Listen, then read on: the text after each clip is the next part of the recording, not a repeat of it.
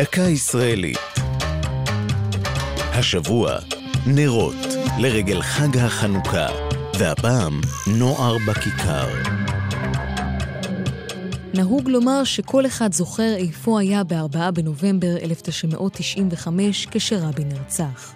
על אף שהרצח נחשב נקודת מפנה לכלל החברה הישראלית, יש קבוצת בני נוער שבשבילה הלילה ההוא והימים שאחריו היו לרגע מכונן במיוחד.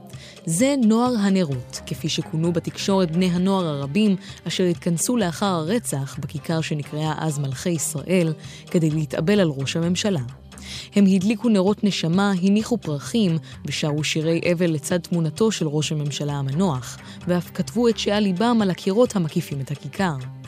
קטע מתוך הקיר שכוסה כתובות מוגן כיום באמצעות זגוגיות, ומוצג לצד האנדרטה לזכר יצחק רבין, סמוך לכיכר שעל שמו.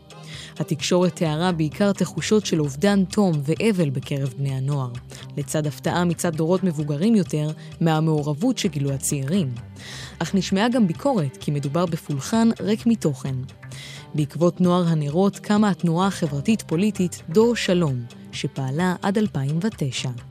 זו הייתה דקה ישראלית על נרות ונוער בכיכר. כתבה נוגה סמדר, ייעוץ הפרופסור תמר רפפורט, הגישה עמלי חביב פרגון.